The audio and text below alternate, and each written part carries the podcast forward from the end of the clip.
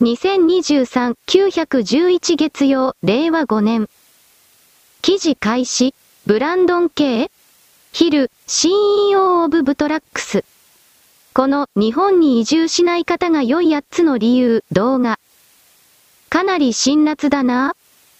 紹介されてる理由は1、外人差別がひどいに、長時間労働さん、仕事後の飲み会とカラオケよん、性差別ご、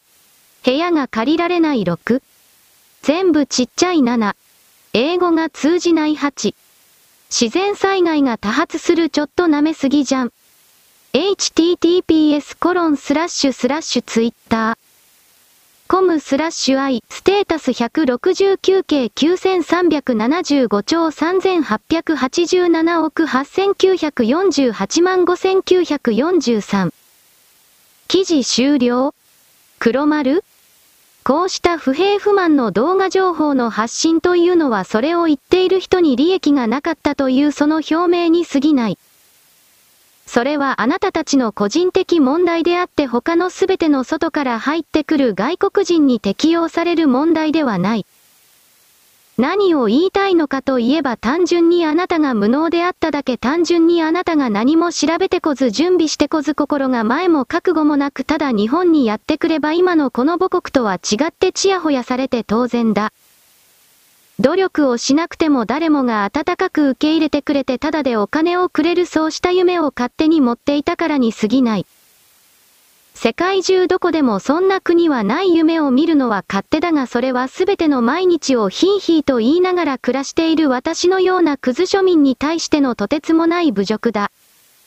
丸。記事開始。元テレビ朝日の玉川哲氏がなのか、同局系、羽鳥慎一モーニングショーに出演し、日本の敵基地攻撃能力に疑問を投げかけた。台湾有事についての話題。中国が武力行使に出た場合、沖縄の米軍基地がターゲットになる可能性が高く、日本も当事者になると示された。玉川氏は、憲法きゅうじょうについて、日本国憲法があることによって、日本は世界の戦争に巻き込まれないで済んだっていう部分もある、と分析した。その上で、集団的自衛権の行使や敵基地攻撃能力についてコメント。中東で紛争が起きた場合、まず真っ先に狙われるのは沖縄の在日米軍基地。ここにミサイルなんかが来た時、日本はどうするかですけど、例えば日本が中国を直接攻撃する能力がなければ、日本は中国を攻撃できない。攻撃ができないってことは日本を攻撃する理由もないわけです。中国にとっては、と説明した。しかし、敵基地攻撃能力を持ってしまったら、日本が中国を攻撃できるわけですね。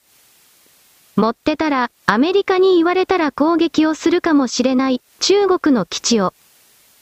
そうなった場合は日本は完全に中国にとっての戦争相手国になる、と持論を展開した。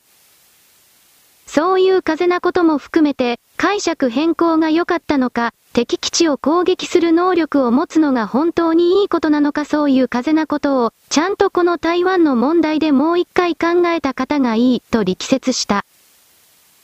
ここで、解説をしていた元 エヌエイチケー のジャーナリスト池畑修平氏は、敵基地を攻撃する能力は戦争を抑止する、つまり中国に思いとどまらせるための手段として機能するかどうかというところが重要なポイント、と説明した。玉川氏は、機能すればいいんですけど、ミサイルの数とかから言っても、日本が備えるだけの数っていうのが中国をそれで思いとどまらせる力があるのかどうか、と日本の敵基地攻撃力の量では抑止力にならないと疑問視した。デイリーにせんにじゅうさんねん くがつなのか?記事終了。黒丸。敵基地攻撃能力を持っていなかったら日本は戦わずしてあっという間に中国の軍門に下り日本人は現在のウイグルやチベットと同じようなさんきゅうよんきゅう国民に落とされる。玉川はこうした理解がないというよりもこの人はそもそも最初から何も考えていない。知的障害者後天的中遅れなので台本を読むのはうまいけれど自分で物事を考えることができない演算ができない人だ。つまりこれらの一連の発言は当然炎上商法によって自分の商品価値を高めるための営業戦略の一環でしかない。なんでそんなものにいちいち付き合わなくてはいけないのか、どっかに消えろクズというのがいつもの私の言い方。そして最後のこの一問は私もその炎上商法に載せられてしまっていることを示している。丸。記事開始。エヌエイチケー 黒源で訂正とお詫び、女性の引きこもり、事実と異なる報道。エヌエイチケー はむいか、今年しがつじゅうくにち放送のクローズアップ現代広がる女性の引きこもり孤立をどう防ぐのかの内容の一部が事実と異なり、女性が引きこもりから脱しているにもかかわらず、現在も引きこもりであるかのように伝わる放送になっていたとして、むいか放送の同番組で訂正するとともに、女性や視聴者らに謝罪した。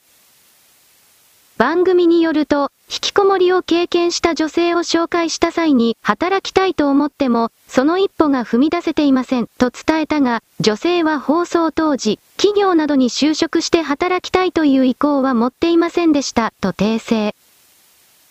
また、仕事をしていない自分を肯定しようと、掃除だけでいちにちろくじかんを費やしていました、と伝えた部分は、実際は掃除だけでなく、掃除を含めた家事を過去にいちにちろくじかん言っていました、として訂正した。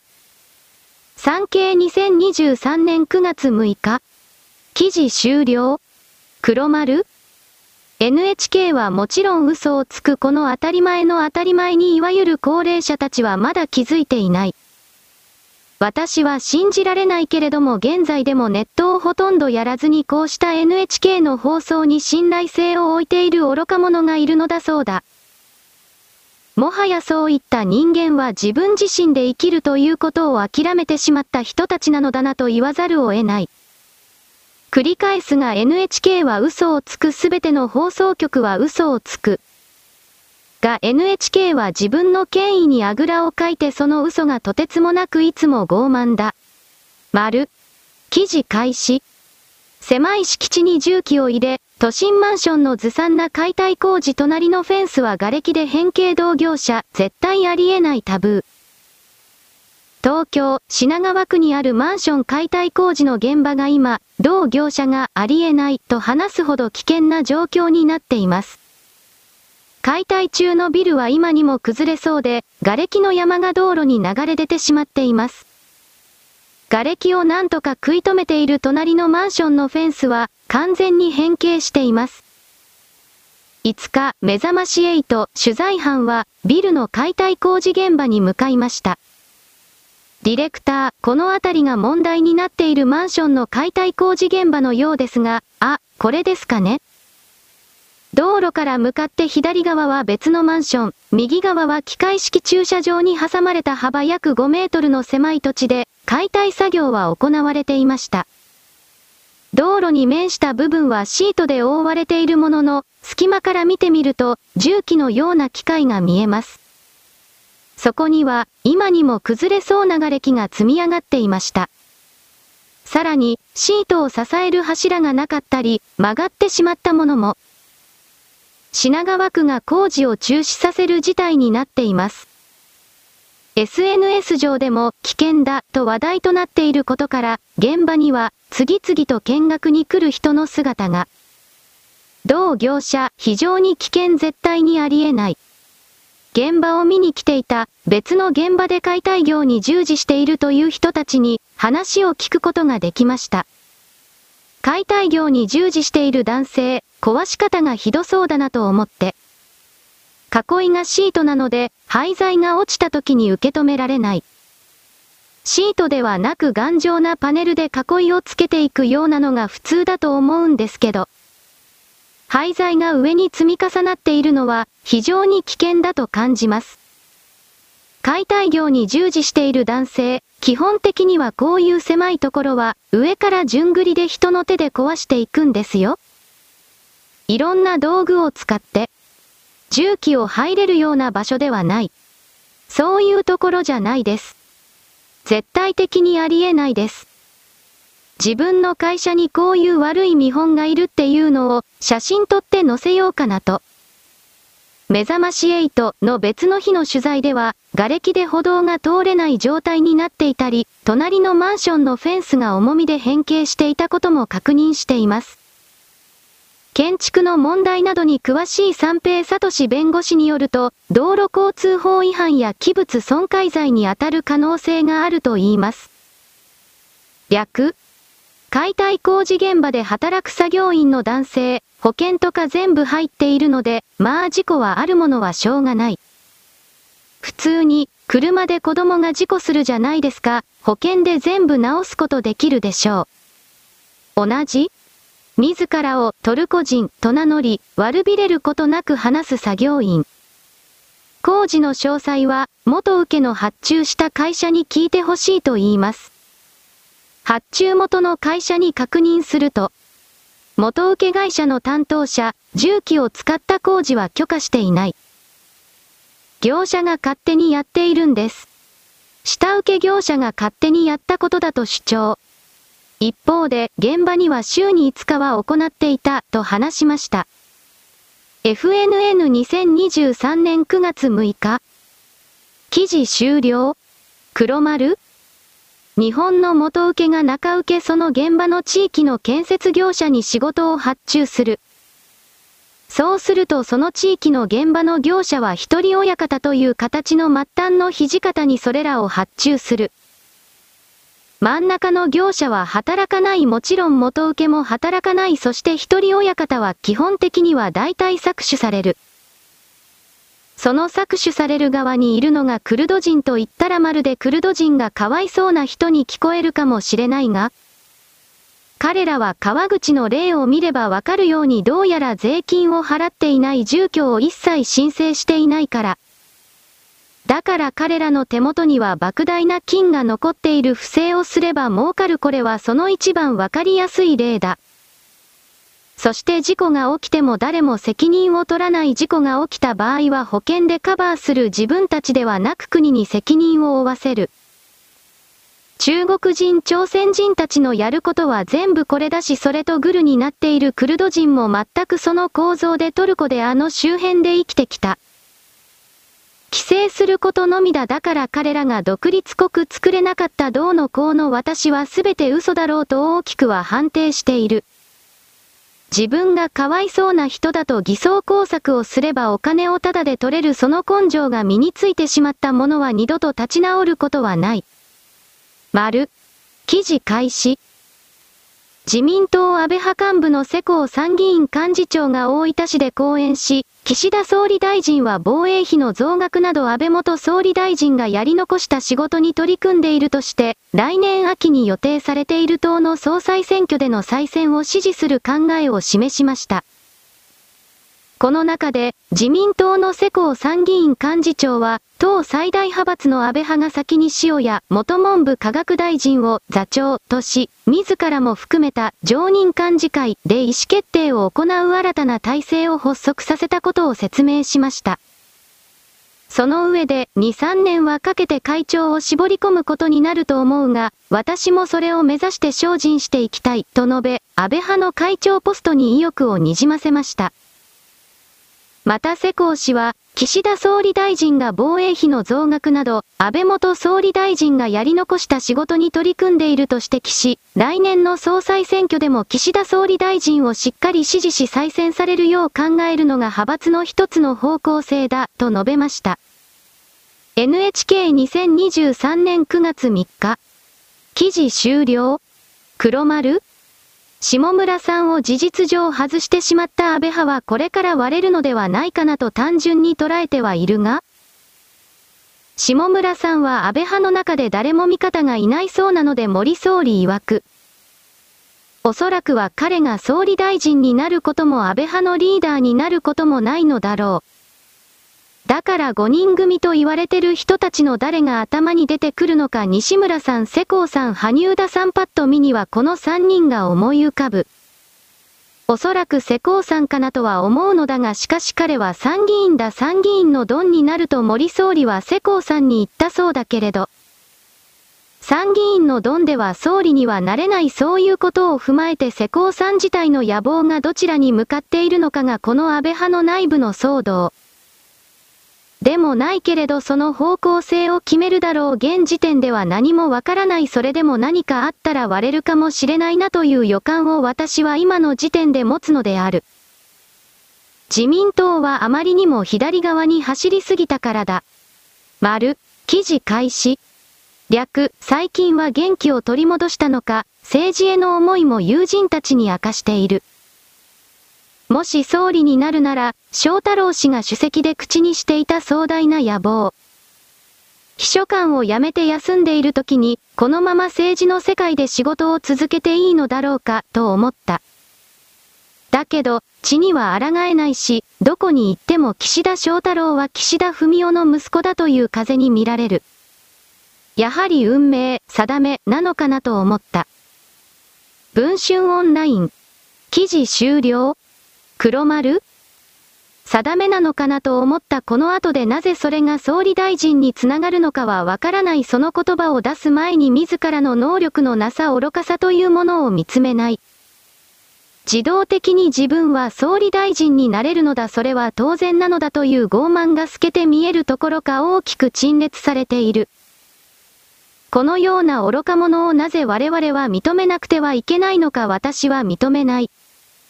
あなた好きにするがいい。このようなものは社会から追い出してしまってもいいくらいだ。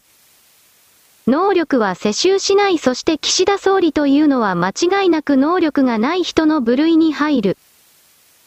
その能力がない人の息子だからさらに無能だ。私はここまで言う。私はバカの極みにクズ以下の存在なのだが、それを思う。何をどうしたらこんなに傲慢な人間に育つのだ。丸。記事開始。夫婦殺傷、二審も懲役にじゅうななねん。ベトナム国籍のにじゅうごさい男。令和元年はちがつに茨城県八千代町の住宅で、住人の夫婦を殺傷したとして、殺人などの罪に問われたベトナム国籍のグエン・ディン・ハイ被告にじゅうごの控訴審判決で、東京高裁はにじゅうごにち、懲役にじゅうななねんとした一審水戸地裁判決を支持し、被告側の控訴を棄却した。三浦徹裁判長は、被告の足跡が現場に残されていたことや、供述が不自然で信用できないとした一審判決を踏襲し、被告を犯人とした判断に誤りはないとした。被告側は、真犯人は同僚の農業実習生だ、と無罪を主張していた。はい被告は何度も被告席から立ち上がって声を荒らげ、退廷を命じられた。産経にせんにじゅうさんねんはちがつにじゅうごにち。記事終了。黒丸。こうした外国人絡みの裁判で勝てそうならいわゆるリベラルの共産党系の弁護士たちがここぞとばかりに群れ集うのだ。がその動きは全くなかったということは明らかにこのベトナム人が殺したのだろうと私は判断をせざるを得ない。確かに日本の司法制度というのは真っ赤であり腐っているところが相当増えてきているが、それでもそんなことばかり続けていたら自分たちの商品価値が下がり本当に誰も利用しなくなる。だから私はこのベトナムの研修生が殺したのだろうという見方でこの記事を読んだ。本当に別の犯人がいるのであればそれに匹敵する物的証拠であるとか何かあるはずだ。それがないということは基本的にはこれ訴えられたこの犯人が犯人だ、変な言い方だが、だと思う。そして仮に別の犯人がいたとしてもひっくり返すだけの何もかもがないのだろうなと私はこの記事をそのような形でも読んだ。丸、記事開始。野村哲郎農相はにじゅうごにちの閣議後記者会見で、中国の税関当局が日本からの水産物の輸入を全面的に停止すると発表したことについて大変驚いた。全く想定していなかった、と述べた。日本からの食品輸入の規制緩和、撤廃という国際的な動きに逆行するもので極めて遺憾だ、とし、即時撤廃を申し入れたことを明らかにした。中国政府はこれまで、東京や福島を含むじゅう都県の食品の輸入を停止、新潟の米は除く、していたため、じゅう都県は対象になるのかなと思っていた。どのぐらい拡大していくか、すべてなのかどうかは全く想定していなかった、と述べた。中国への水産物の輸出はにせんにじゅうにねん、国・地域別いちいのはっぴゃくななじゅういちおくえんで全体の約 にじゅうにパーセント を占める。野村氏は、日本政府が農林水産物、食品のにじゅうごねんの年間輸出額にちょうえん達成を目指していることについては、難しい。全体の輸出が減少することは間違いなく避けられない、との認識を示した。その上で、国内消費の拡大や新たな輸出先の開拓など必要な対策を取ると強調。中国が輸入を禁止した分をどこに振り向けていくのか政府全体でも検討していくとした。毎日はっぴゃくにじゅうろく。記事終了。黒丸。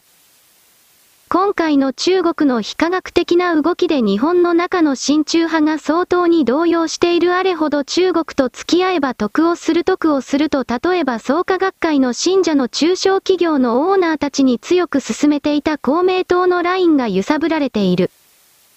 山口さんも大変だなと私は勝手に思う。何せ内部の婦人部からは エルジービーティー 関連で相当に叩かれ、そして今回の動きだ。山口さんはにじゅうはちにちからさんじゅうにちにかけて訪中の予定だったそうだが、この処理水の問題で行けなくなったといかにも日本政府が悪いのだという論調で話をしていたが、それは彼の焦りの表れだと私は捉えている。どのような人間も権力の座にしがみつき年を取ると演算能力が落ちる初期性の痴呆症が始まる。山口さんは権力ボケと私は見るが、その彼にしたところで自分の立ち位置と、そしてこの中国の急変する態度というものを読み切ることができていなかったんだろう。親中派はこれからどんどんとくたばっていくがいいというのが私の勝手な希望である。丸、記事開始。A さんは現在ごじゅうだいなかば。高校生の年代で民主化運動に初めて触れ、本国の独裁体制に疑問を抱くようになったという。来日したのはにじゅうだいだったせんきゅうひゃくきゅうじゅうねんだい、留学生として日本語学校に通ったが学費が工面できなくなった。在留期間が切れた後も帰国せず、コンビニ、喫茶店、リフォーム会社、清掃の派遣会社などで生計を立ててきた。にせんろくねんじゅうがつ頃、民主化運動の関係者と知り合い、間もなく団体に加入する。在日大使館前での抗議行動、抗議文の投函、会議や集会への出席、機関誌の編集などに携わった。いちねんはん後、他の活動家と共に本国に返されれば迫害を受けると難民申請をした。申請後の手続きは、まず入管側の難民調査官による一次審査があり、発送名で認定か不認定かが通知される。申し立てから半年、一時的に収容を解かれる。仮放免が認められ社会に戻る。とはいえ仮放免は仕事に就くことを禁じ、健康保険にも加入できず、都道府県外への移動は入管の許可がいる。A さんは自分で働いて生計を立てるという人としての尊厳を奪われたままよねんもの歳月を過ごす。待たされた挙句、二次審査も不認定に。じゅうよねんはちがつ、また東京入管に収容された。申請からすでにろくねん、だがこれは序盤に過ぎなかった。A さんは裁判と並行してにかいめの難民認定を申請していた。じゅうはちねんくがつ、一次審査はまた不認定に。通知書別紙に書かれた理由には A さんの活動は本国で拘束されている人権派に激励のハガキや政府に釈放を求める手紙を送った程度で、本国にいる家族は政府関係から身柄拘束などされていない。迫害を受ける恐れは認められないとあった。にじゅうにねんにがつ、難民の認定をしない処分を取り消し、難民と認定すると書かれた発送名の採決書が A さんに渡された。あまり感情を表に出さない A さんだが、この時はニコニコしていたという。最初の申請はリーマンショックの半年前だ。難民と認められるべき人が難民と名乗り出たことが、あたかも悪いことのように扱われたじゅうよねんだった。ティービーエスにせんにじゅうさんねんはちがつにじゅうろくにち。記事終了。黒丸？私はこの A さんというものに本当に同情するのであれば ティービーエス が自分のところの会社に何らかの雇用をするべきだ、仕事をやるべきだという。私はこの A さんとやらに何一つ同情を感じなかった。結局こいつは国から逃げてきたのだ。そして日本で美味しい暮らしをしているうちに帰りたくなくなった。ただそれだけに過ぎない。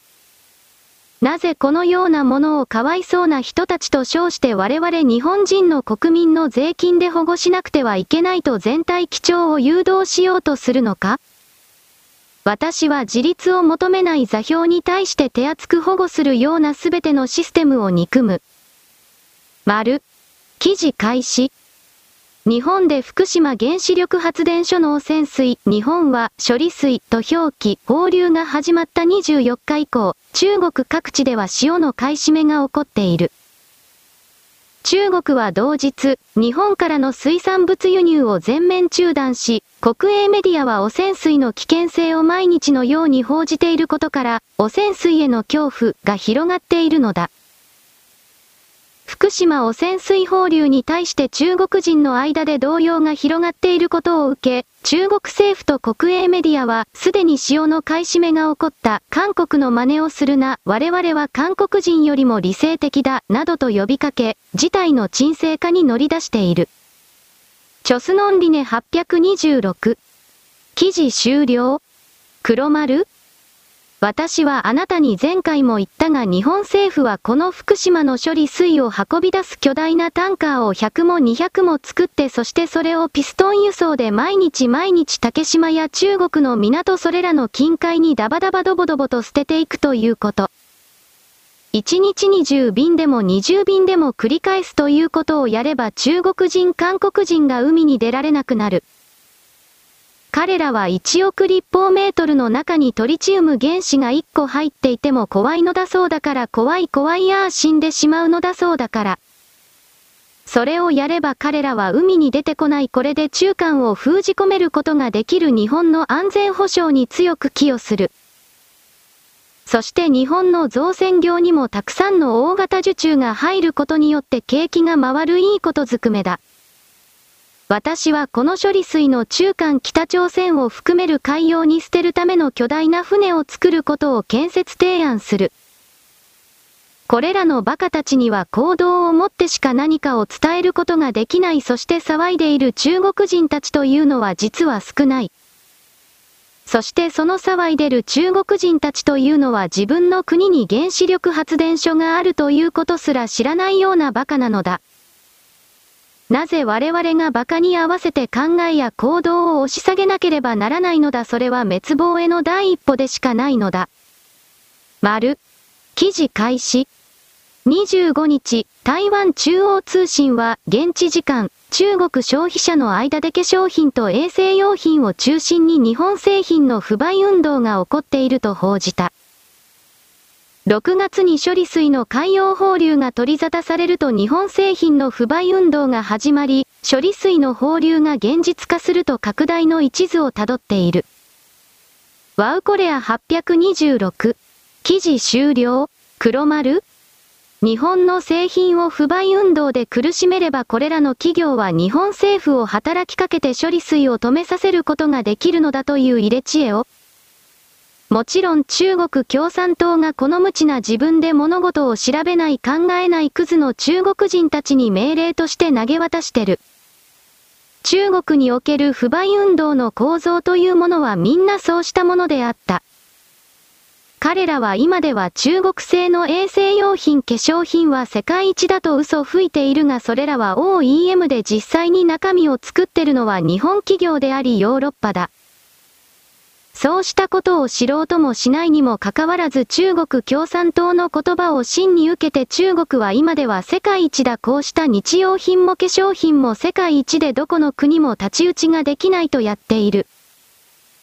しかしこれは愚かなクズの国民たちは中国政府がこれ以上中国で商売したいというのであれば、例えば日本の化粧品の成分作り方のすべてを公開して中国に渡して権利を放棄せよと強く命令しているという一連を知らない。知ろうともしない、そして知った人間は当然じゃないか、偉大な中国で商売をさせてもらえるのだからそんなもので済んで安いくらいだ。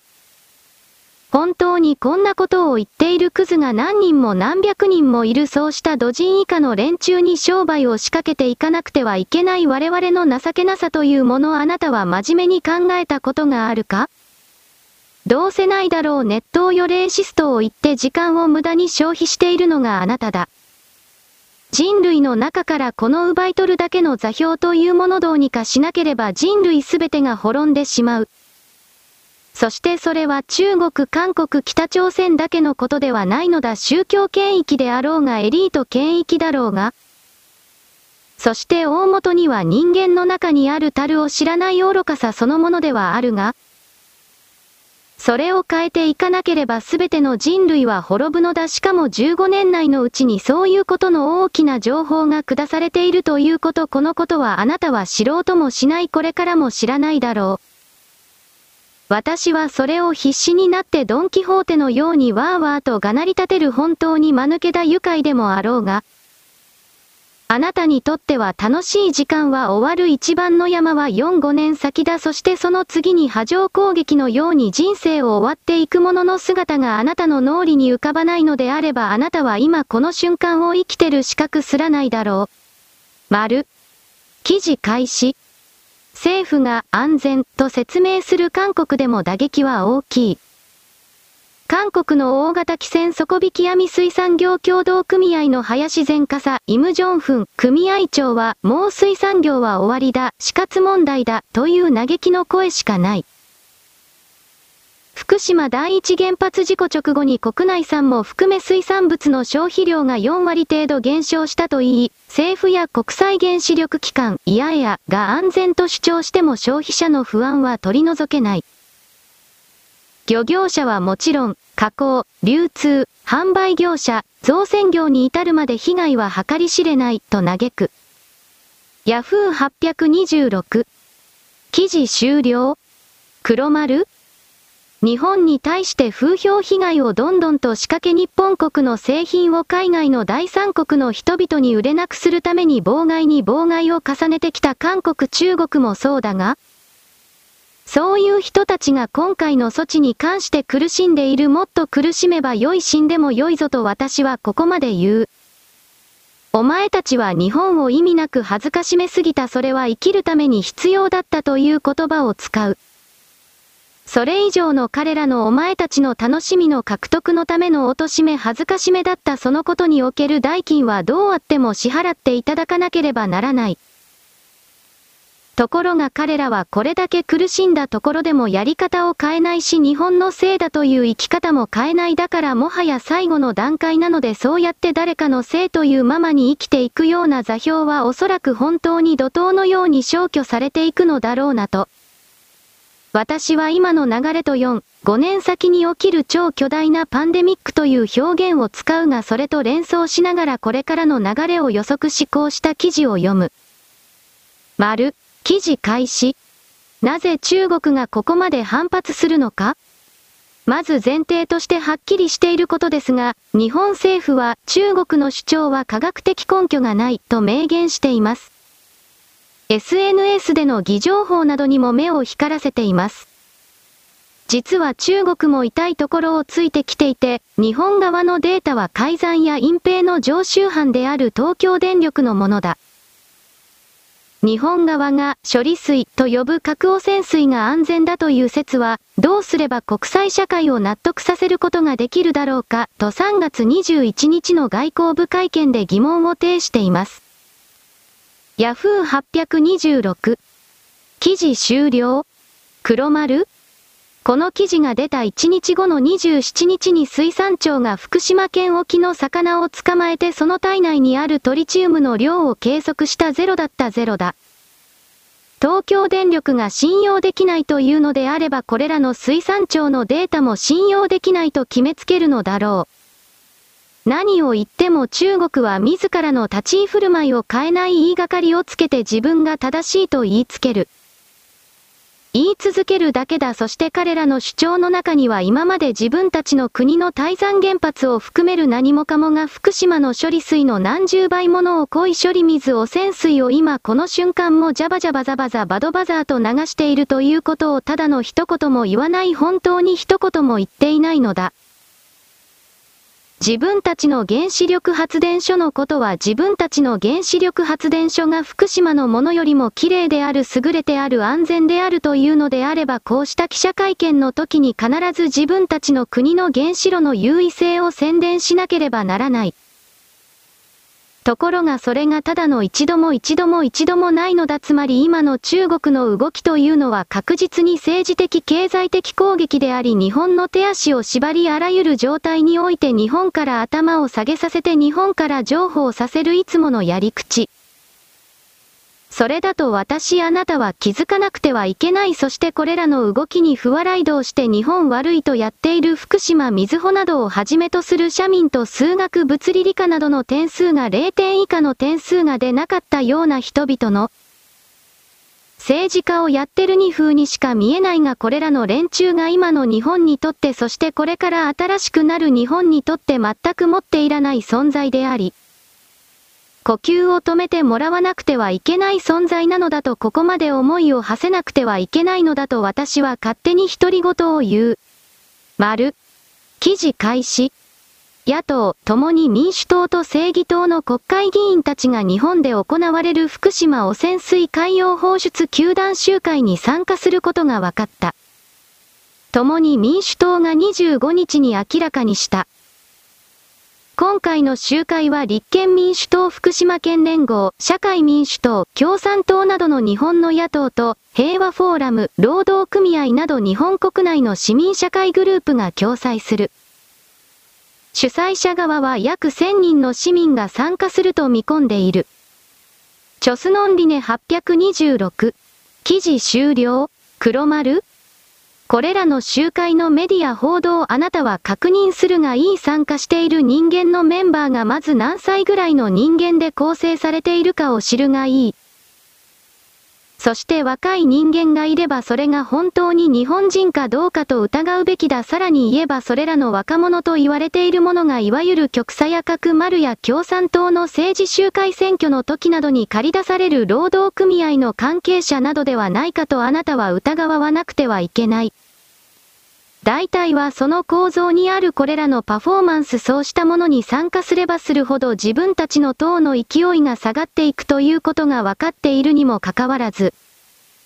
それを強行するような人間集団というのは例外なく全て中国とつながっている、共産党から工作費をもらっている、仕事をもらっている。この現金でなくても配下の関係者にお仕事をもらっていることで業務提携などの形で外部発注の形で、それもまた賄賂などだとあなたは気づかなくてはいけない。日本の野党勢力はそういう形で中国に韓国に大きくコントロールされているのである。もちろん自民党もなのだが。丸、記事開始。にじゅうごにちから福島県内の飲食店などに中国語の迷惑電話が殺到していることが分かりました。警察署などにも相談が寄せられているということです。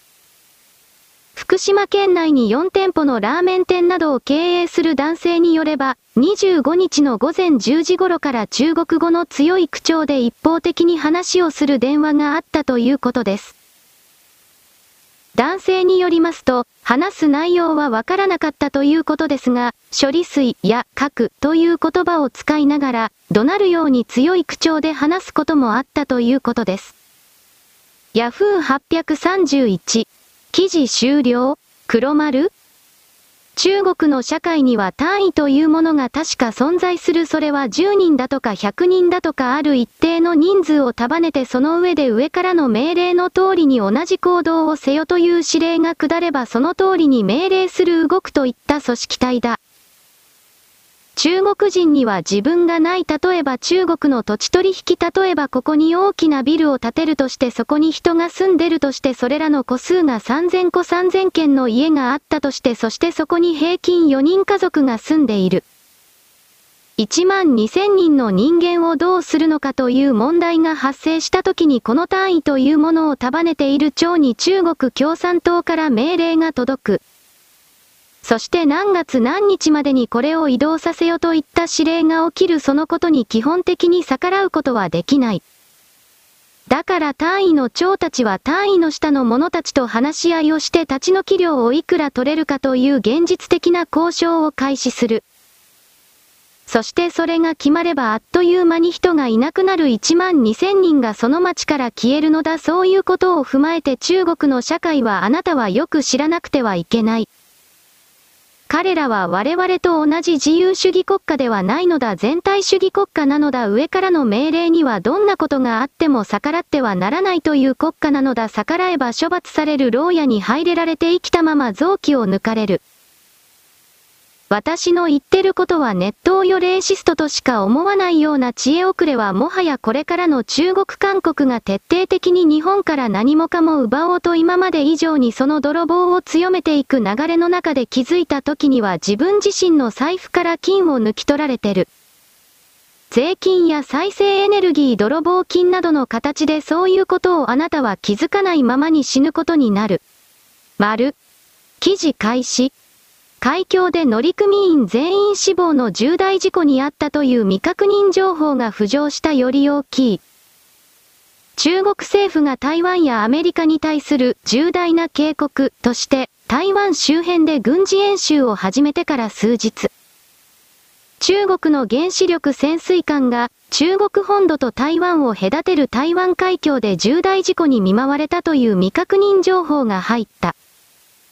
インターネット上に出回っている情報によれば、中国が保有するゼロきゅうさん型小級攻撃型原子力潜水艦が過去数日のどこかで、詳細不明の重大事故に見舞われたという。乗組員は全員死亡、とする報道もある。中国政府は台湾を自国の一部とみなしており、いずれは再統一すべきだと考えている。しかし民主主義体制を樹立している台湾は長年、中国からはすでに独立していると主張し、西側諸国との連携を試みてきた。中国当局からは、台湾海峡で中国の潜水艦が困難な状況に陥っていることを認める正式な発表はない。中国国防省がはちがつにじゅうににちに行った記者会見でも、この問題についての言及はなく、中国国営通信も一切この問題を報じていない。台湾当局も一連の報道を確認していない。台湾国防部の報道官は、にじゅうににちに台湾の報道機関が放送した定例会見の中で、台湾の軍と政府は潜水艦の事故があったという証拠を入手しておらず、一連の報道の裏を取ることはできなかったと述べた。本氏はこの件について中国国防省にコメントを求めたが、返答はなかった。確実な証拠はまだない。潜水艦に詳しいアナリストの H. アイサットンはにじゅうににち、X 旧ツイッターへの投稿の中で、一連の報道を裏付ける説得力のある証拠はまだ一つもない、と述べた。ニューズウィークジャパンはっぴゃくにじゅうろく。記事終了。黒丸？この件に関して私はわからない。しかし軍の関係者ではなく、なおかついい加減なことを言えば自分の仕事がなくなってしまうような軍事分析専門家のプロがお金をもらっている人がおそらく何の証拠も上がっていないと言っているのだから。これは情報のすべてを含めて本当かどうか疑っておかなくてはいけないということを言う。もし海中の中で原子力潜水艦が放射線漏れを含めるような事故を起こして内部の人間が全て死んでしまったとしても、それが外界に漏れていない限りにおいては状況を分かりようがない。それらを踏まえて今起きていることはただの情報戦なのではないかという気もしないではない。こうした重大情報を流した時に西側または中国の側の軍の情報処理関係者がどういう反応を示すのかを分析しているという意味だ。この件に関しては本当であれば続報が出る。去年も一昨年も台湾海峡で例えば原子力発電所が米国の潜水艦によって撃沈されただとか、そうした未確認情報がにけんほど出た。しかし当たり前だが続報がない。そこから考えた時に我々はあまり自らの判断を超えるような情報に関しては急激に飛びつかない方が良さそうだ。丸、記事開始。福島第一原子力発電所の処理水の海洋放出開始から一夜明けたにじゅうごにち、香港の寿司店には長蛇の列ができた。現地では、健康への影響はさほど心配しておらず、日本食レストランの利用を続けるとの声が多かった。上環地区では、回転寿司チェーン、スシローの午前じゅうじはんの開店を待ってにじゅうにん以上の客が集まり、正午にはいちじかん待ちにもかかわらず数十人が押し寄せた。行列に並んでいた人は放射線の心配はあまりしていないとし、たまに寿司を食べに外食するくらいなら大したリスクにはならないはず、などと話した。香港当局はにじゅうよっかから日本のじゅうとけんからの水産物の輸入を禁止。公衆衛生を守るための予防措置と説明している。ロイターはっぴゃくにじゅうろく。記事終了。黒丸。私は中間のそばには立たない。しかし騙されるまたは騙されたままでいるのはもっと我慢がならないので、こうした記事はあなたに伝える。中国国民は韓国国民の大部分は自国の政府の扇動に騙しに踊らされてはいない。少なくとも今回に関してはネットを使えるような普通の中国人韓国人たちは自分の国の原子炉がとてつもなく濃い処理水汚染水を外目に今もこの瞬間ジャバジャバドバドボザバザバザーと流し続けていることを知っており、そのことで日本の福島の処理水彼らの自国の原発よりもせんばいからいちまんばい薄めたもの少しずつ出しているというこの状況を知るにつれ、自国の政府を取っている行動が恥ずかしいと思っている層がいる。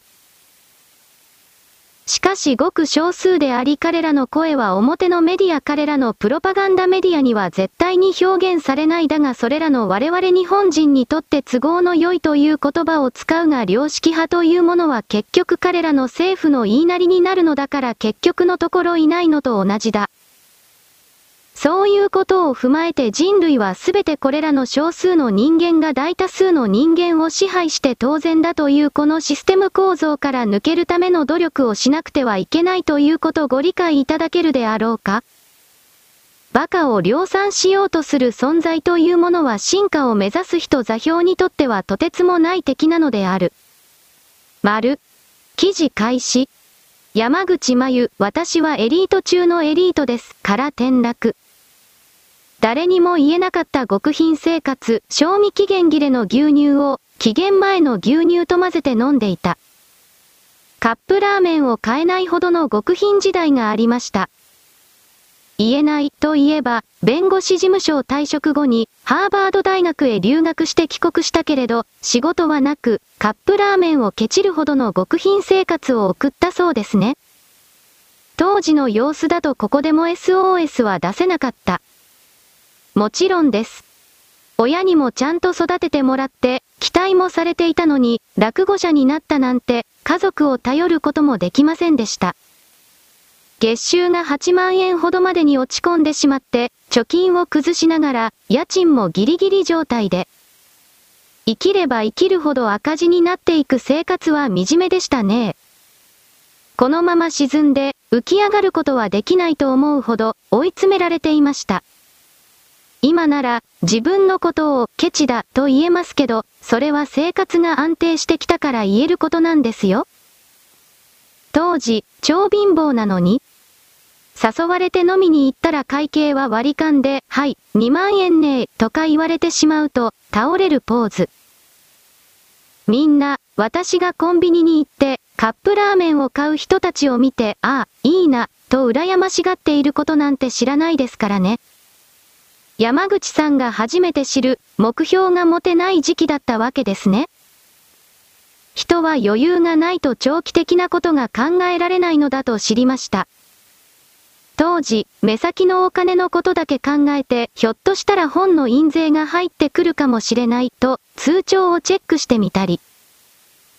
賞味期限にもバカになっていて、わら、にしゅうかん賞味期限が過ぎた牛乳を見て、今、飲める牛乳と混ぜたら、賞味期限、いっしゅうかんになるじゃん。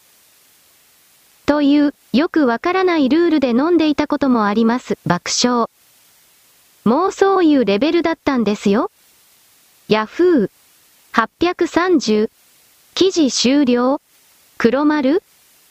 私はこの人のことをよく知らない確か毎回カツラをかぶってきてどうのこうのという女性雑誌の記事ヘッドラインだけ見たことがあるが不運で終わったような印象がある。口だけで生きているような人が苦労するのは当然だ。なぜならば基本的にはそういう人は人間社会にとって必要とされないからである。そしてその傾向はこれからどんどん強くなるのだが、彼らは彼女はどうやって生きていくのかなどと余計なことを私は心配する。いや、心配するなところは嘘だ。こういう人々が浮かび上がるケースにおいてはどちらにしろインナーサークルというか人材ネットワークと言われているものの中に入り込まなければどうにもならないので、それをどうやって手に入れるかが全てだろう。体を使うものが一番早いのだろうなと思うが、失礼だな。この山口さんがそれができたとは思えない。いろいろな何かが重なったのだろうなという言い方にする。そもそも私は彼女が何を言ってるのか正直わからない。内田と同じぐらいの模擬やあの辺の何を言ってるのかわからないけれども、自分でもしかし他人にもわからないだろうという前提で喋ってるような人たちと同じような匂いを感じてしまうのである。丸。記事開始。駅前の路上でふと見かける光景。軽トラックに積まれた桃の路上販売を目撃したことがある人は多いのではないだろうか。夏場が旬の桃。ネット上では、この時期相次ぐ盗難被害の報道から、盗難臭い、怪しい、といぶかしがる声が多く寄せられる一方で、憶測で泥棒扱いしちゃいけないでしょ、と諌めるコメントもあり、物議を呼んでいる。都内の駅前で無許可販売が疑われる車両について、X、Twitter で注意喚起を行った、三戸屋や江東区議会議員に、問題点や実情について聞いた。取材、文イコール吉原智也。今年しちがつにじゅうよっか午後はちじ過ぎ、東京、江東区の森下駅前で、犬の散歩をしていた区民が桃の路上販売を目撃。この区民から情報提供を受けた三戸議員は、管轄の警視庁警察署に取り次いだ。どのような販売の様子だったのか？区民の方が撮影した写真を見てみると、軽トラックの車両には山梨産地直送の宣伝文句が記載されており、品種は書いてなく、値段はさんこごひゃくえんやよんこごひゃくえんで売られているようでした。私は普段スーパーで買い物をしますが、しちがつの桃が出始めの頃で、いっこ約さんびゃくえんの値段感だったと記憶しています。半分以下の値段で売られているので、連絡をくださった区民の方も含めて、おかしいな、と感じました、と話す。管内の警察署に連絡したところ、本来必要である道路交通法上の道路使用許可がなかったそうで、警視庁では注意の対応をしたと聞きました。ただ、桃がどういった経緯で販売に至ったのかはわからなかったという。三戸議員は広く情報共有をするために同日、X に路上での果物等無許可販売についてと題する文面を投稿した。警察官が確認したところ、販売主は道路使用許可を得ていないことが判明。桃が盗難品であるかはわからなかったものの、路上での無許可販売は交通事故につながる恐れがあり大変危険です、などと報告。記事終了。黒丸。どこかの田舎道を走っていると段ボール箱、段ボール紙などに梨売りますだとか桃ありますなどといった形で道端でそれらを売っている業者なのか何かそうしたものがたまに見受けられる。それらのすべてが盗んだものという言い方はしないが、これだけどんどんと泥棒のニュースが出てくると、これらの路上で販売しているものを見かけたら基本的にすべて即座にその場で警察に通報した方が良さそうだ。許可をもらっているのであれば別に問題はないが、道路使用許可を含めるどうせ何もかも取っていないので盗品でなければ注意で済むだろう。青切符の一つで済むだろう。盗品であった場合はこれをどうやって証拠立てるのかが問題だけれど、盗品であった場合は重罪を課して二度とそれらの泥棒販売に手を貸せないという風に強い強いペナルティを加える必要がある。販売などはゴミでもできる、クズでもできることだ。しかし農産物を数ヶ月かけて丹精込めて作るというのは、これらクズたちには何をどう努力しても彼らは努力などしない、できない。ここに対価が見合っていない、エネルギーの流れのバランスが取れていないという言い方もする。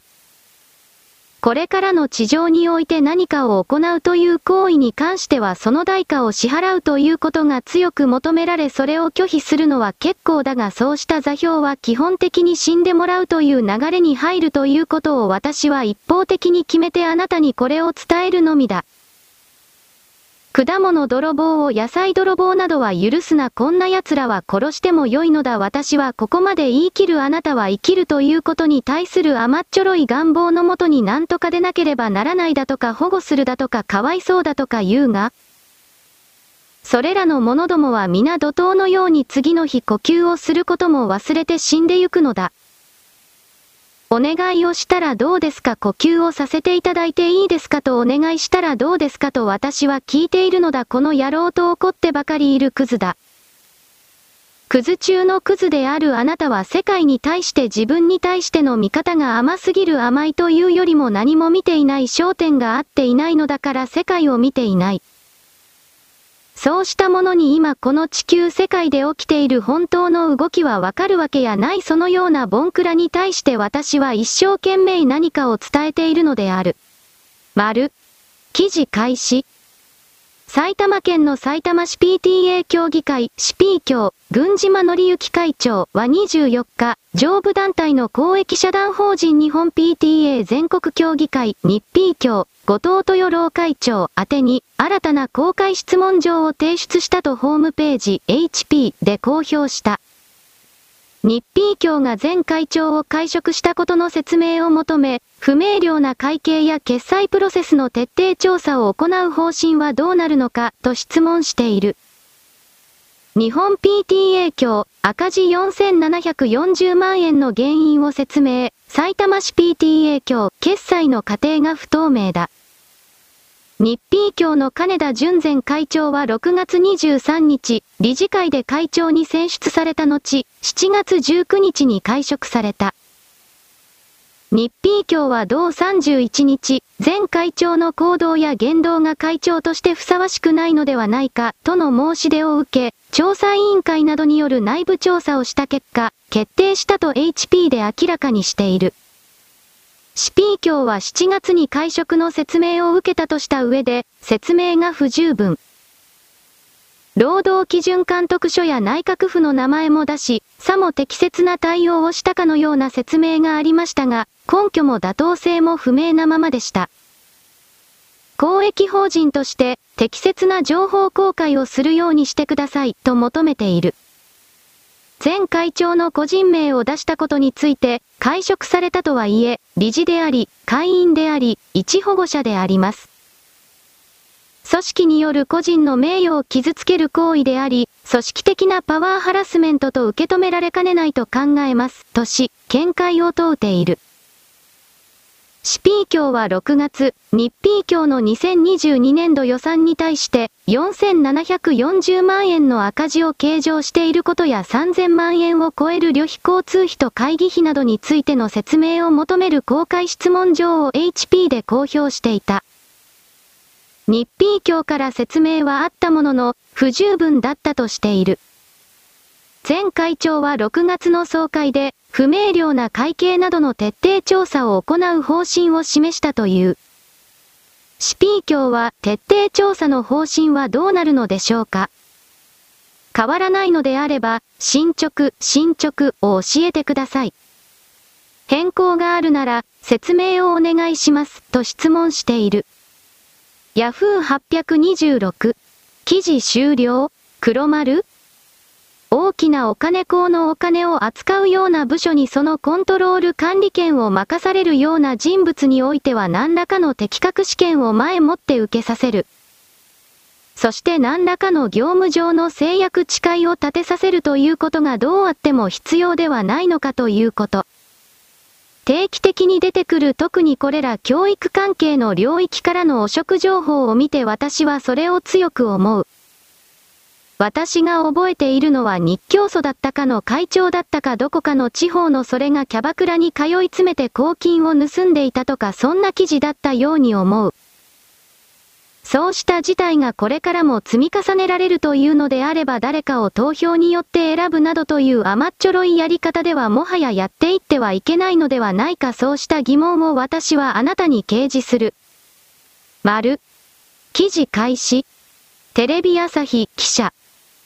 東京電力は、多各種除去設備アルプスから処理水を放流した後の最新の海水検査の結果を公表しましたが、トリチウムの濃度は今のところ問題ないとのことです。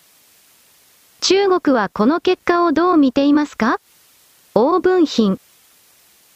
私たちは、日本政府が国際社会の強い反対を無視し、自国民と他国民の健康、発展、環境に対する権利を軽視し、福島の汚染水、原文まま、飲用者中、以下同の海洋放出を強引に開始し、核汚染のリスクをあからさまに全世界に転嫁したことは、極めて利己的で無責任な行動であると繰り返し述べてきた。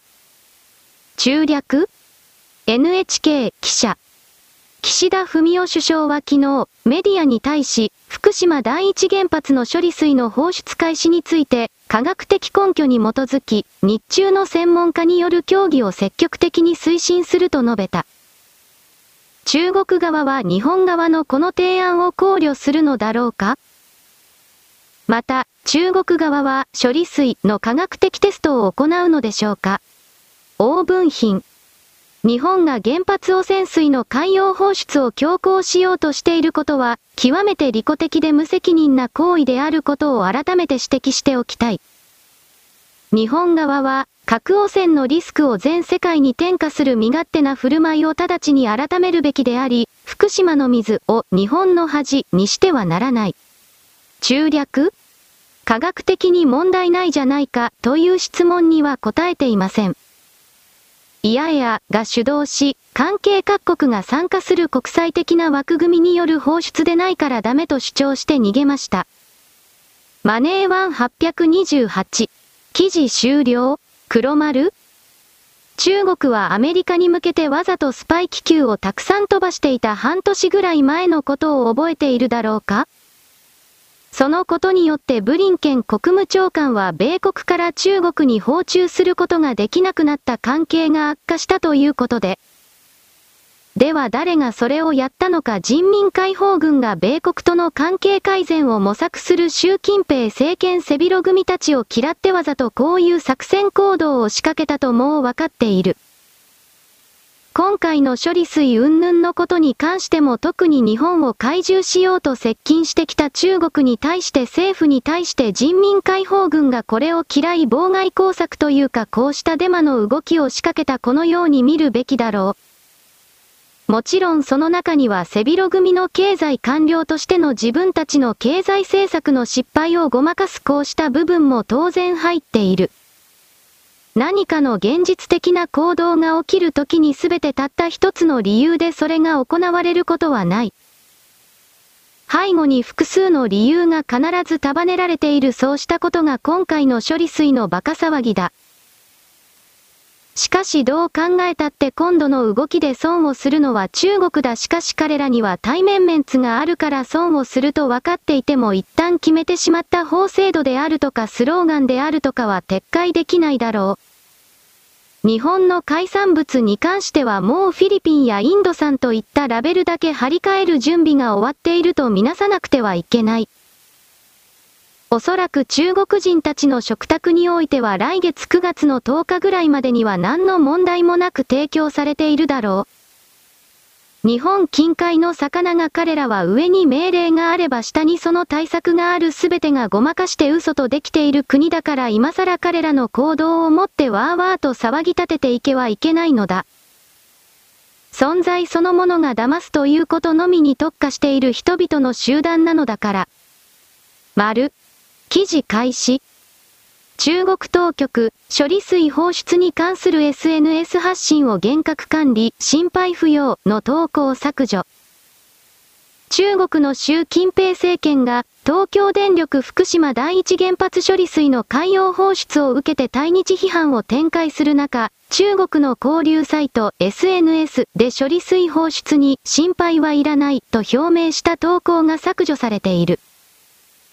中国政府の主張に合わない情報発信を当局が厳しく管理している模様だ。ウェイボー、ウェイボーで欧州在住の中国人原子力専門家のものとみられるアカウントがにじゅうよっか、日本の処理水放出について具体的なデータを使って解説。中国当局が国内の原発で定めるトリチウムの放出上限は福島第一原発のはちばいであり、今回の処理水放出は心配するに値しないとの考えを示した。その後、間もなく投稿は削除され、アカウントも封鎖されたという。現在、そのアカウントは閲覧できない。にせんにじゅうさんねんはちがつにじゅうろくにち産経。記事終了。黒丸？それでも中国の中にも冷静な学者はいるだろう。今回の動きに関しては中国政府やその雇っているアルバイトの人たちの言うような動きは本当であるのなら正直地球はもう滅んでいる。他の各国が原子力発電所から処理水どころか汚染水を今この瞬間もうジャージャーとダバダバと流しているのになぜ人間は放射能によって死亡してしまわないのか？ということにおける考察及び発表がないかということに真面目に考えなくてはいけない。何もかもがペテンの構造にある。そして今回のそれは中国政府が自国の経済のおかしさを中国国民この視線をそらすためにやっていることに過ぎない。だからはっきり言うが無理筋であり長くは続かないだろう。続けることは無理だ。中国国民の心からですらこの動きは消えていく。しかし日本に対する禁止措置などの制度だけは残される。そのことによってどちらの側が大きく損をするのかと経済的金の流れ的にのみで今回の件を捉えることである。丸、記事開始。略、ジェット機の墜落は欧米などでプーチン政権によるものとの見方も出ている。だが、ルカシェンコ氏は、プーチン氏がやったとは想像できない。あまりにそやでプロらしくない、と述べ、否定的な見方を示した。ルカシェンコ氏は、プリゴジン氏について、ベラルーシでの安全は保証すると伝えたが、安全の問題で注意を払うよう頼まれたことはなかった、と述べ、自らには責任がないと強調した。また、ワグネル部隊の中核はベラルーシに残っているとした上で、必要なら数日間で最大いちまんにんを集められる、とも語った。読売新聞社はっぴゃくにじゅうなな。記事終了。黒丸？ロシア政府は遺伝解析のもとにこの死体がプリゴジンのものであると言った。仮にそうではなく別人の替え玉だったとしてもこれだけ堂々と世界に向けて報道してしまったら肉体が生きていたとしてもプリゴジンという人物の存在そのものはこれで消える。影響力が消える。本当に生きていたら彼は表舞台に出ていているだろう。それもない。だからやっぱり死んだのだろうという見方をする。ネット世界においてはこれをアメリカイギリスなどが殺したのだという説も出ている。証拠がない。だから一番想像をたくましくする上においてありえそうな言葉を持ってくるので。リ、にせんよんひゃくさんじゅうきゅう、ユグドラシルドジャンクション。にせんにじゅうさんねんくがつじゅういちにち、門、じゅうくじじゅうろっぷんにじゅうにびょう。だから一番想像をたくましくする上においてありえそうな言葉を持ってくるのであればロシアのシステムによってロシアの父親であるプーチン大統領が自らを侮辱していた。汚い言葉を出していたプリゴジンというもの始末しなければ示しがつかないとなってこれを殺した。一番あり得ることなのかなとなんとなく思う。そしてワグネル部隊がロシアに反抗するなどということはありえない。それだけは言っておこう。丸。記事開始。チョン・ヨーク元議員はにじゅうごにち、ブログで、キム・ユナさんが福島処理水放流についてにじゅうよっかに、数日前から地獄だ、と言って激怒した、とし、しかし、キム・ユナさんが数日前から激怒するなんて話にならない。数日前ではなく、にせんじゅういちねんの福島事故当時から地獄のように起こっていなければならないはずだ、と指摘した。チョン元議員はにせんじゅういちねんに福島原発事故が起きた時、処理もできなかった汚染水が放流されたが、今回は処理水だとし、その時はなぜじっと黙っていて今になって怒っているのかと批判した。さらににせんじゅうろくねんとにせんじゅうきゅうねん、キム・ユナさんは日本料理食べ放題配信者として素晴らしい活躍をしたと述べ、当時の日本での撮影シーンが収められた YouTube の動画を投稿した。チョン元議員は問題は中国がもっと深刻だ。未処理のまま乱雑に放出される中国原発の三重水素は福島のごじゅうばいだと指摘し、文在寅政権時には福島に何の問題もないという政府のタスクフォース報告書を出した後、にじゅうよっかに文在寅は エスエヌエス に福島の放出に反対という投稿をした。にせんにじゅうねんとにせんにじゅうさんねんの文在寅は同じ人なのか?と疑問視した。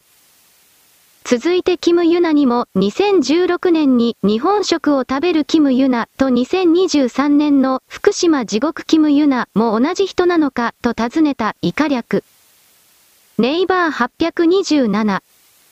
記事終了。黒丸。今回の処理水のことに関してワーワさんに立てている人は学問的に行動しているのでなく全て金目当てのパフォーマンスであるから。危険だとかのその状況下でさらに非学問的な支配コントロールを目指す私に従えという言葉を明確にするような奴は今度は殺さなければならない。そのような人物が社会の中に生きていることは禍根を残す。そうしたことを今この段階で気づかない者はこれからも永久に騙される。私は騙されるのは嫌なので一人であなたにワーワーと言っているこっちの方が気違いと言われるのだろう。丸。記事開始。はちがつにじゅうごにち金。中国や韓国でも福島第一原発処理水の海洋放出の波紋が広がっている。北京のスーパーや飲食店から日本の鮮魚が姿を消し、釜山の水産市場は客が激減し生活できないとの悲鳴が上がる。中国政府がしちがつじょうじゅん、日本からの水産物の通関検査を強化。通関に鮮魚の冷蔵品は約にしゅうかん、冷凍品も約いっかげつを要しているとされ、日本からの輸出は難しくなっている。政府が安全と説明する韓国でも打撃は大きい。韓国の大型汽船底引き網水産業協同組合の林前笠イムジョンフン組合長は、もう水産業は終わりだ、死活問題だ、という嘆きの声しかない。水産業の男性は、水産物は安全なはずなのに、野党やマスコミが大騒ぎしているせいで客が来なくなった、と風評被害に憤った。現地メディアによると、ロッテなどの大型百貨店は、くがつまつの大型連休や来年の旧正月に需要が増える贈答品用水産物の輸入先を、日本から遠い北米や南米などに切り替えているという、西日本新聞。記事終了。黒丸。福島の処理水はこれからさんじゅうねんかけて外目に少しずつ放出される。だからこの中間の関係者はさんじゅうねんかん魚を食うな。私はそのように命令をする。お前たちはもはやあとさんじゅうねんかん魚を食ってはいけない。そしてその上で我々がお前たちに取られていた魚をバリバリともしゃもしゃとむしゃむしゃと食って筋骨たくましい健康な男女の子供たちをたくさん産み育て日本の国力を高め。その上で今まで散々貶めてきたお前らをぐんぐんと追い抜かし本来の日本人の姿を取り戻す獲得するとお約束しておこう。お前たちは非科学的な言説によって偽の罪の意識を我々日本人に愚かな層に向けて発射し、それを貼り付けることで全体を支配誘導コントロールすることしか求めなかった。建国以来存在以来そうだった。もうそのようなもの入らない。もうそのようなものは決して許さないと決めたこの惑星がという概念に私は立っているので、こうした半島からの恨み節とでも言えるような言葉だと知ったことがボケというこの言葉で全て切って捨てているのである。丸、記事開始。無免許運転、中山真珠静岡県議にじゅうはちが辞職願を提出。有権者に向けてお詫び文を発表。今の私にできる唯一の責任の取り方、速報。無免許運転や虚偽の報告が発覚し、身体問題が浮上している中山真珠静岡県議にじゅうはちが静岡県議会議長にくがつむいか付で辞職願を提出したことが分かりました。関係者によりますと、中山県議は代理人の弁護士を通じ、静岡県議会の中沢公彦議長宛てに辞職願を提出したということです。中山県議をめぐってははちがつ、運転免許の失効に気づきながら、車の運転を繰り返していたことが明らかになっています。その後、かつて所属していた県議会の会派に嘘の説明をしていたことも明らかになっています。エスビーエスにせんにじゅうさんねんくがつむいか、渡辺哲也、川勝さんの不信任が通る可能性。記事終了。黒丸？政治は本当に何が起きるかわからない。しかしこの議員を辞めたからといって川勝は辞めるだとか辞めさせることができるだとか、そんなうまいことは考えない方がいいだろう。どうせ静岡の県議会及び静岡県の経済界の連中はなんだかんだ言って川勝を推すに決まっているからだ。世の中はそんなに甘くない。だが諦めるという意味で言っているのではない。何が起きるかわからないから諦めずに動き続けるということは大事なのだということ。それがこの記事だ。中山に引退する圧力をかけ続けた多くの人々の声というものが必ずあるのだ。こういう場合は。丸、記事開始。在日本中国大使館はにじゅうはちにち、呉江浩駐日大使が同日、外務省の岡野正隆事務次官に対し、東京電力福島第一原発処理水の海洋放出をめぐり、核汚染水の海洋放出は中国を含む国際社会の強烈な憤慨を引き起こした、と述べた。北京共同はちにきゅう。記事終了。黒丸。国際社会の強烈の憤慨と言いながら今の中間の主張に対して世界中のただの一国も賛成していないという現実はどうなのか？我々はここに着目しなくてはいけない。そして中間というのは国民国家すべて含めて泥棒と嘘と犯罪者でできているので、彼らに対抗するのは事実をもとにする広報活動を強める以外にない。国連において中国のこの首相が嘘であるということを堂々とやるべきなのだ。がこれを例えば創価学会、公明党、経団連などが止める。自分自身が無罪であるのに無罪であると主張しないのだから、やっぱりお前は犯罪者だと決めつけられてしまう。それが今までの日本のありようだった。これを全て止めなくてはいけない。やり方を変えろ。このような犯罪者泥棒集団に我々がもはや黙ってはいそうですねと言っているというのは未来の子供たちに対して顔向けが立たない。今この瞬間の大人たちは死んで詫びろ。私はそこまで思う。丸、記事開始。日中経済協会と経団連、日本商工会議所のトップが率いる代表団が来年いちがつにじゅうさんからにじゅうろくにちの日程で北京を訪問することで中国側と合意したことがいちにち分かった。よねんよんかげつぶりの訪問で、習近平指導部との会談を調整している。日中関係筋が明らかにした。東京電力福島第一原発処理水の海洋放出をめぐり対立する日中の緊張緩和を図り、経済分野で協力の重要性を確認する考え。海洋放出に対抗した日本産水産物の禁輸が続いていれば、協議の焦点となりそうだ。日中経協の代表団の訪中は新型コロナウイルス流行前のにせんじゅうきゅうねんくがつ以来。日中経協の新藤厚生会長、日本製鉄会長。経団連の徳良正和会長、住友化学会長、日商の小林健会頭、三菱商事相談役を筆頭に日本企業首脳らが参加する。中国の経済政策を担う国家発展改革委員会や商務省の幹部と意見交換することも検討している。共同にせんにじゅうさんねんくがつふつか記事終了。黒丸。こうした動きは中国のそばから日本の関係者に来てくださいと熱烈なラブコールが水面下で行われて、そして日本の側が調整して現地に向かうという形をあなたは知ろうとしてこなかったがそれが事実だ。結局のところ今の中国は経済的に墜落落下の最中でありまだそこについていない。一番底が割れる二番底がという表現にすらなっていないまだまだ下がるのだその状況下で日本から何としても金と情報リソースエネルギーの全てを騙し取らなければ中国は滅んでしまう。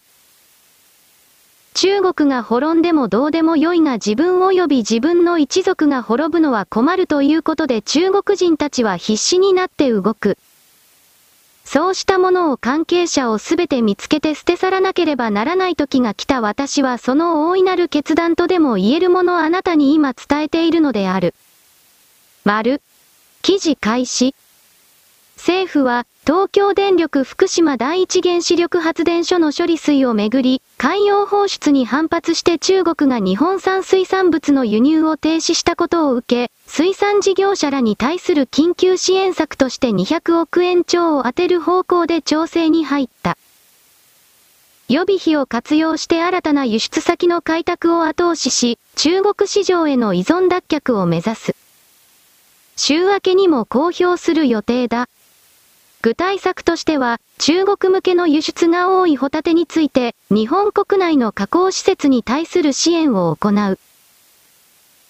ホタテは殻がついた状態で中国に送り、現地で加工したものが中国国内で消費されたり、米国などに輸出されたりしている。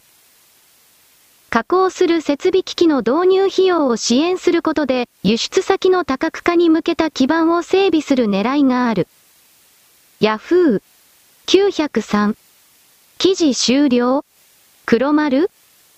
中国に全振りしていた日本の業者が愚かだった全てはこれに尽きる。中国の輸入業者は取引先をダミーの東南アジアに切り分けて中国国内での魚の供給を滞りなく言っている。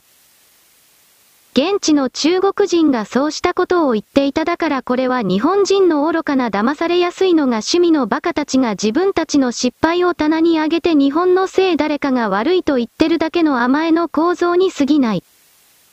売り上げというものは多角化しておかなければ何かあった時に本当に危ない。そのことをこれら水産加工業者などは思い知っただろうかという疑問系の言葉を投げつけておく。多分何も分かっていないし変わらないのだろうなとも思ってはいるが。丸。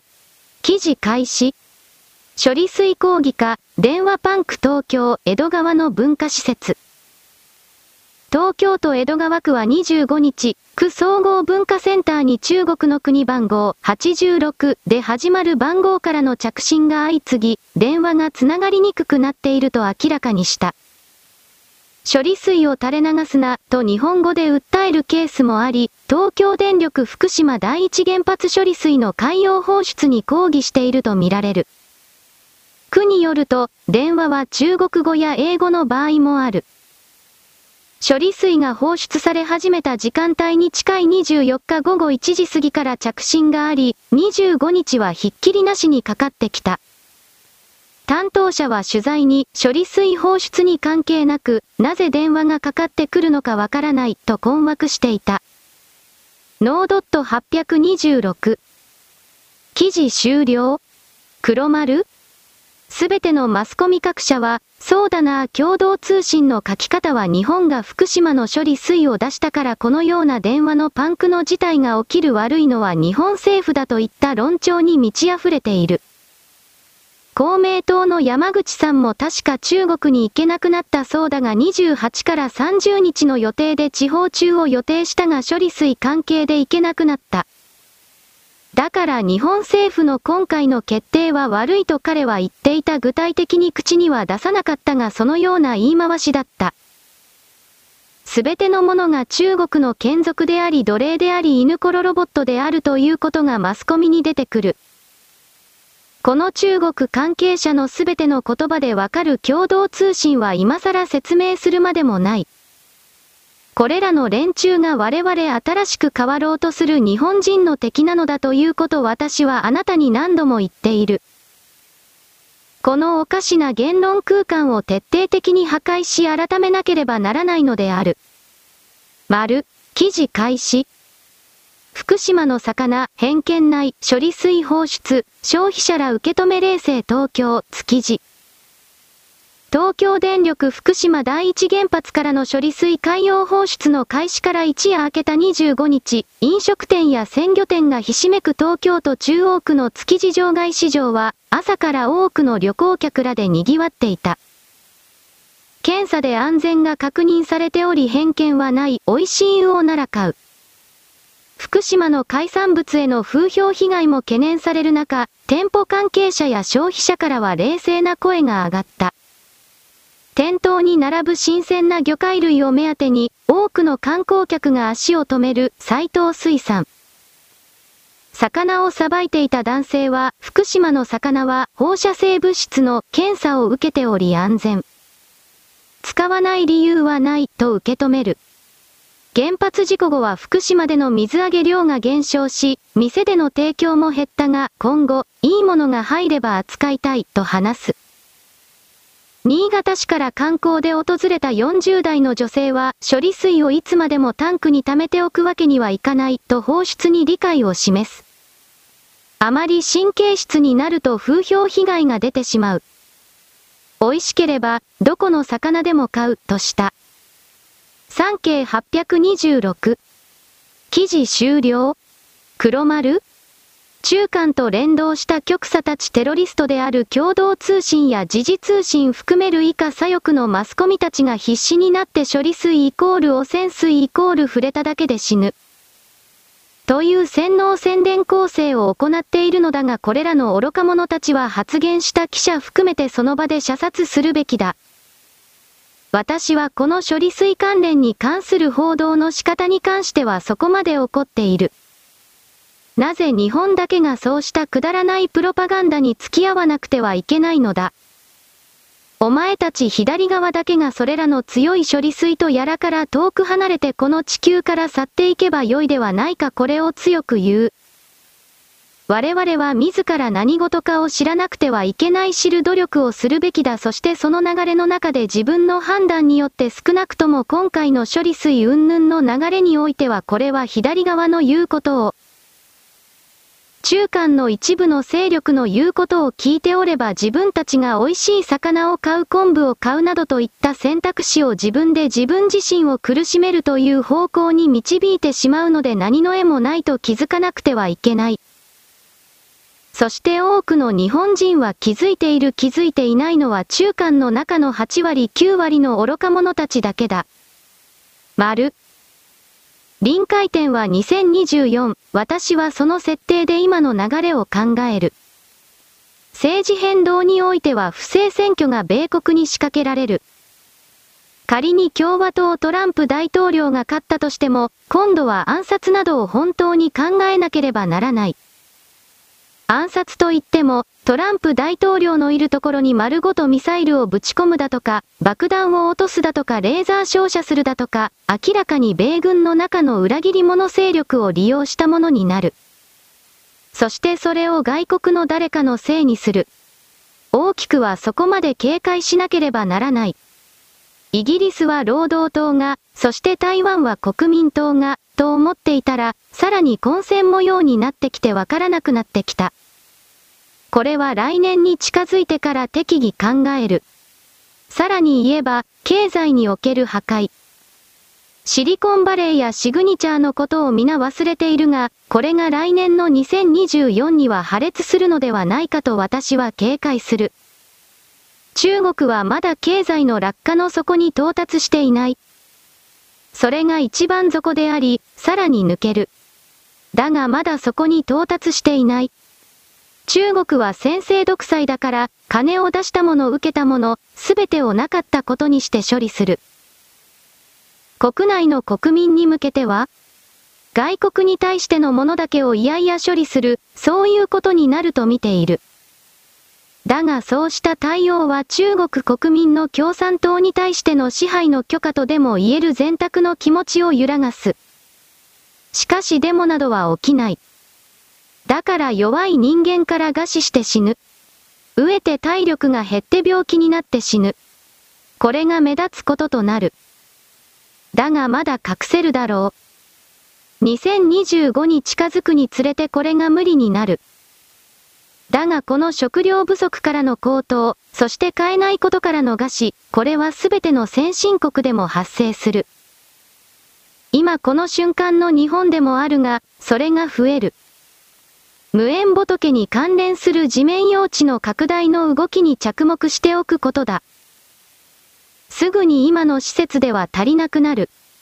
合同葬とかとかっこいいことを言っているが、これも間に合わなくなる。そうした施設を維持運用する人間も死ぬが、それらに入る人間の数が莫大になる。だが今年は隠せて、にせんにじゅうよんは必死に隠して、だがにせんにじゅうごからはひそひそと囁かれる。もっとも今の段階でアンテナを張っている人たちの中ではこれらは常識になっているが、世界の形は強制的に変わっていく。それに対応できないものが多い。だが対応しなければどうにもならなくなる。不平不満を言っても本当の本当に誰も助けてくれない。リベラルと称する連中がただの粗大ゴミ以下であったということも明らかになる。その中でどう生き抜いていくのかが問われる。諦めないものだけが残る。終了？